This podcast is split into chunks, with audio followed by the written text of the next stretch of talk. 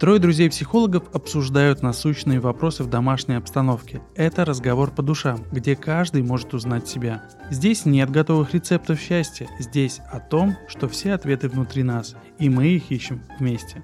Все ответы внутри. В этом выпуске. Когда вы сможете знать ваш тип привязанности, вам станет понятнее, почему вы так действуете. Тип привязанности, он напрямую связан с тем, как мы видим себя и других. А может ли быть так, что с началом жизни ты получил один тип привязанности, а в процессе жизни ты изменил? Люди с этим типом привязанности, они уклоняются от близости, поскольку независимость для них гораздо важнее. В взаимодействии с партнером у них отсутствует личное пространство. Если он играет в футбол, я с тобой. Если он идет на выставку, я с тобой. Как родители разговаривают с ребенком, так потом с ребенком будут разговаривать окружающие. Всем привет! С вами подкаст «Все ответы внутри» и я, Антон. Я Влада. Я Костя. Тема сегодняшнего подкаста – привязанность. На самом деле это очень важная тема, потому что привязанность и теория привязанности – это в целом теория личности и ее развития, которая очень важна для каждого человека, для построения отношений. И привязанность формируется, конечно же, с детства. И это важно знать для понимания своего партнера. Для понимания себя. И себя тоже, конечно же, в, в первую, первую очередь. В первую очередь понимание себя, потому что когда вы сможете знать ваш тип привязанности, вам станет понятнее, почему вы так действуете, исходя из чего. Тогда вы сможете себя осознавать во взаимодействии со своим партнером. И лучше понимать и себя, и его. Сразу хочу сказать, что в сегодняшнем выпуске я буду опираться на цитаты Сью Джонсон из ее книг про привязанность, потому что она как раз-таки работает в методе эмоционально фокусированной терапии. Это терапия для пар,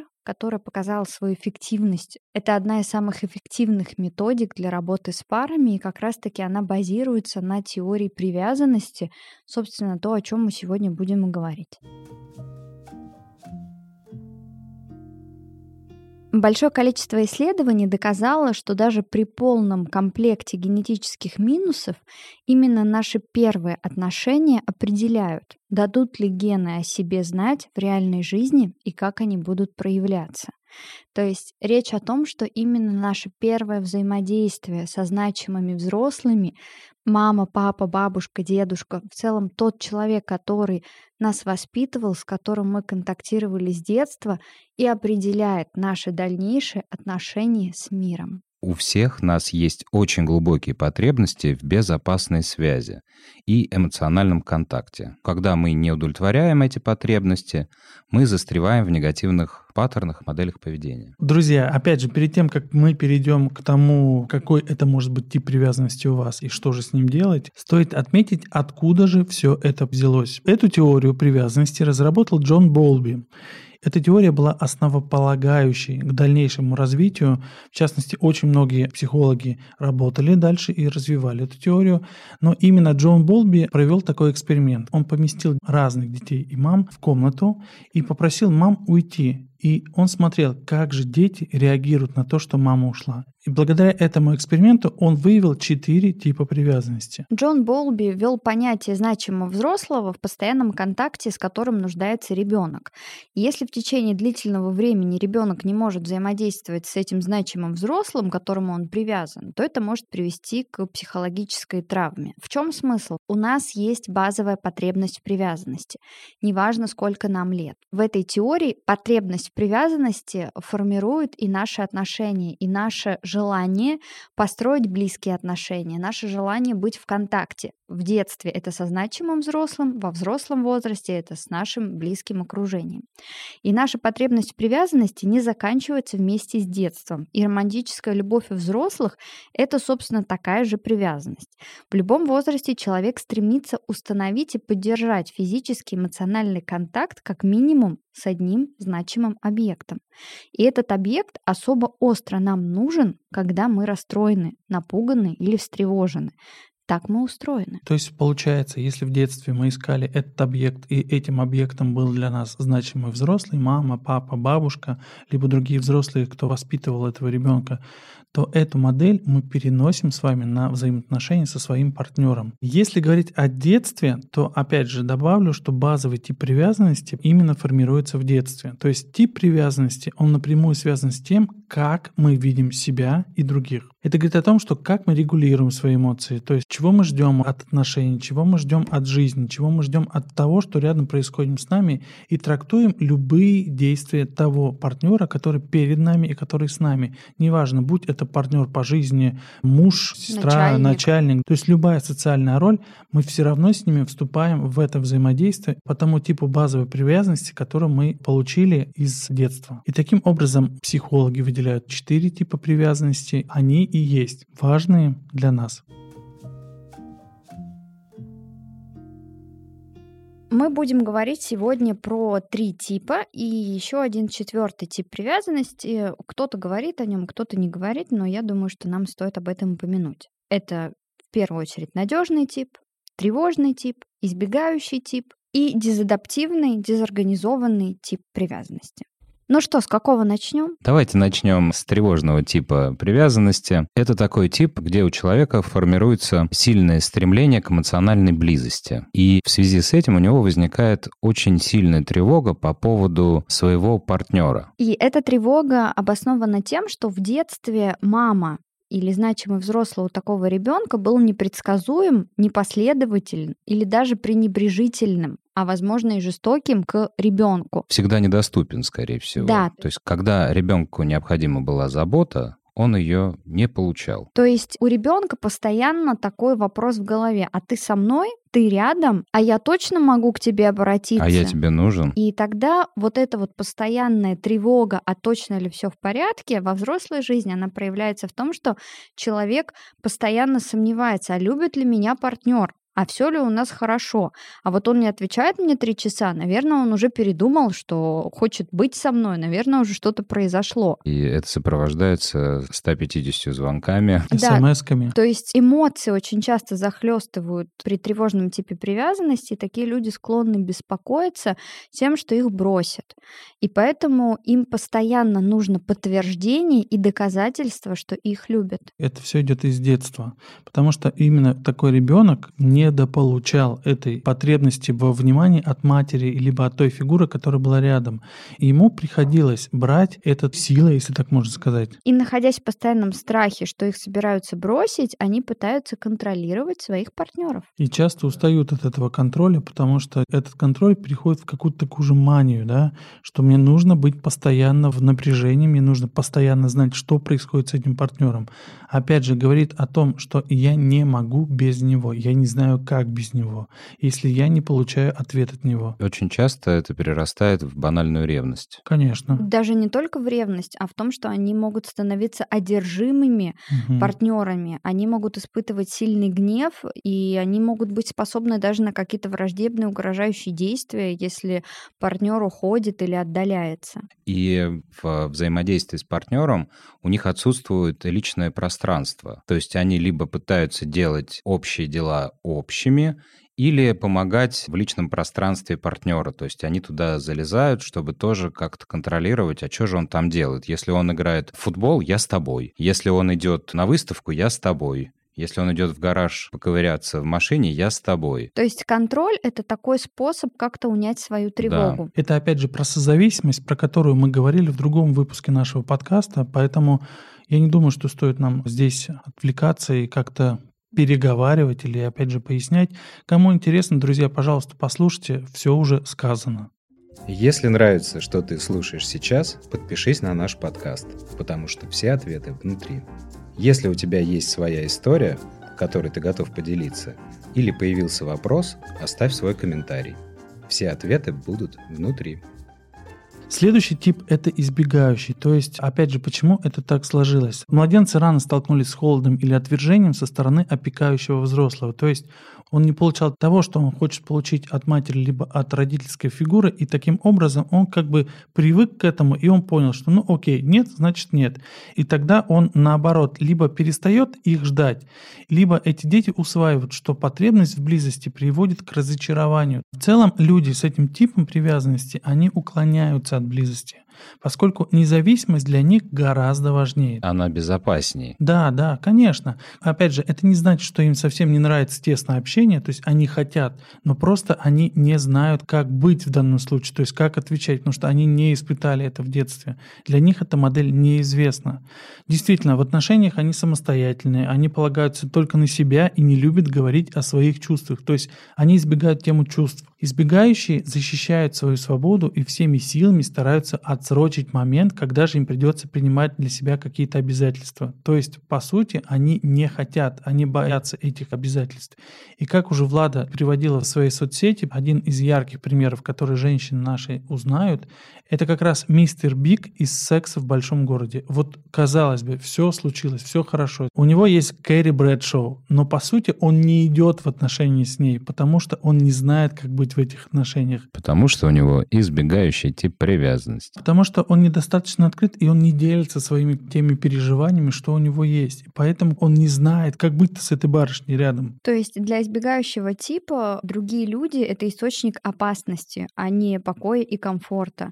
И здесь они транслируют партнеру: «Мне от тебя ничего не нужно, делай, что хочешь, меня и так все устраивает». Опять же, если уйти в детство, то откуда это все сложилось? Такая привязанность возникает, если объект привязанности в раннем возрасте ведет себя холодно. То есть мама, папа, бабушка, какой-то значимый близкий ведет пренебрежительно даже по отношению к запросам ребенка. Например, если ребенку, когда он кричит, плачет или злится, постоянно говорят: «Не хочу тебя видеть, не хочу тебя слышать, приди в себя, посиди в комнате, пока не успокоишься». Или просто игнорируют его потребности, не обращают на него внимания, то потом ребенок просто смиряется с тем, что я здесь не важен и не нужен, и уже просто перестает кричать. Да, но в принципе он понимает, что выжить без родителей он не в состоянии, но чтобы этого не было, он как бы, ну окей, я не кричу, тогда я сам по себе. И я тогда научаюсь делать так, как мне важно и так, как мне удобно. Еще хочу добавить, что у избегающего и тревожного типа есть кое-что общее. Они часто прибегают к алкоголю и другим запрещенным средствам,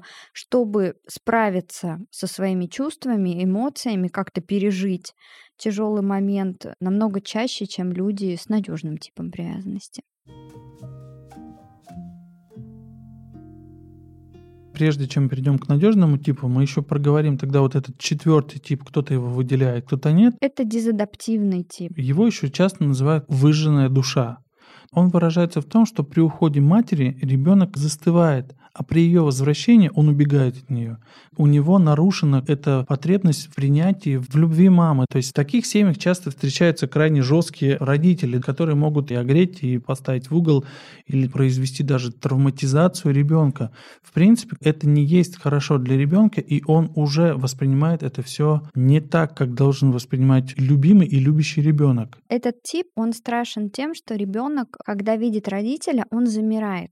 Он не знает, чего ему ожидать. В опыте у него есть, что может быть очень страшно, больно, может быть физическое насилие и так далее.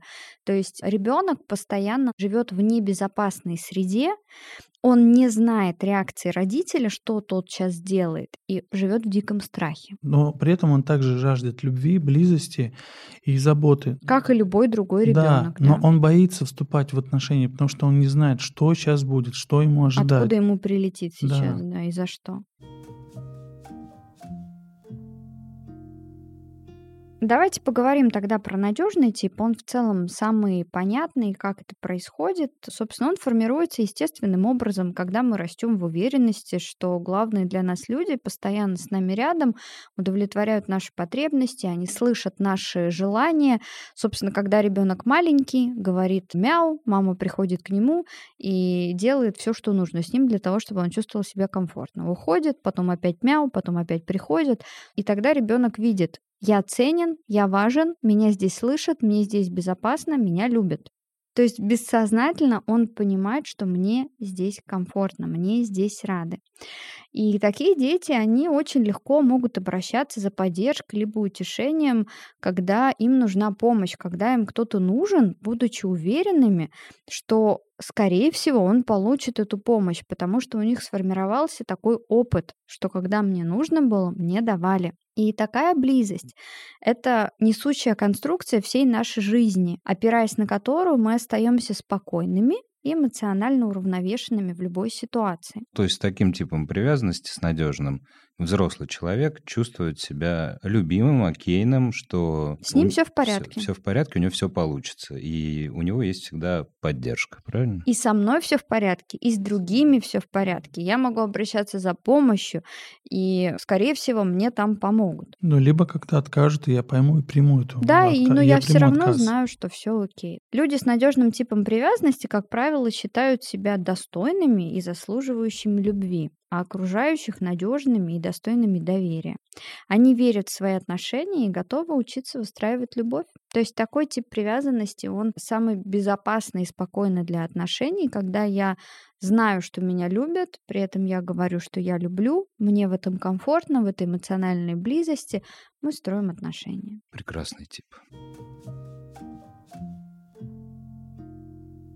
Коллеги, а может ли быть так, что с началом жизни ты получил один тип привязанности, а в процессе жизни ты изменил? Ты знаешь, даже более того, с разными значимыми взрослыми может складываться разный тип привязанности. Несмотря на то, что у нас есть типичный для нас паттерн привязанности, мы можем и регулярно так делаем, выбираем альтернативные стратегии поведения в зависимости от ситуации или человека, с которым мы имеем дело. Может ли быть так, что у человека сформирован надежный тип привязанности, но при этом он попадает в какие-то отношения травматические, и они заканчиваются. И тогда в этих отношениях утратил, ну, какую-то толику доверия, что вот они как-то завершились не так, как ему хотелось бы. Вот повлияет ли это на его тип привязанности? Он будет и в будущем все равно относиться с доверием ко всем? Или все-таки он будет уже как бы, ну не то что дуть на воду, попав в такую неприятную ситуацию, будет ли он это держать в голове? Здесь очень важны индивидуальные особенности. Мне кажется, это контекст. Очень обобщенная, да, ситуация. Но в целом, мне кажется, что люди с надежным типом привязанности, даже когда с ними происходит что-то неокейное, у них уже сформировалось базовое представление о себе, что я окей, что со мной все в порядке. Ну, то есть у них внутренних опор и внутренних сил достаточно, да, это, чтобы это справиться. Вынести и справиться без разрушения. Да.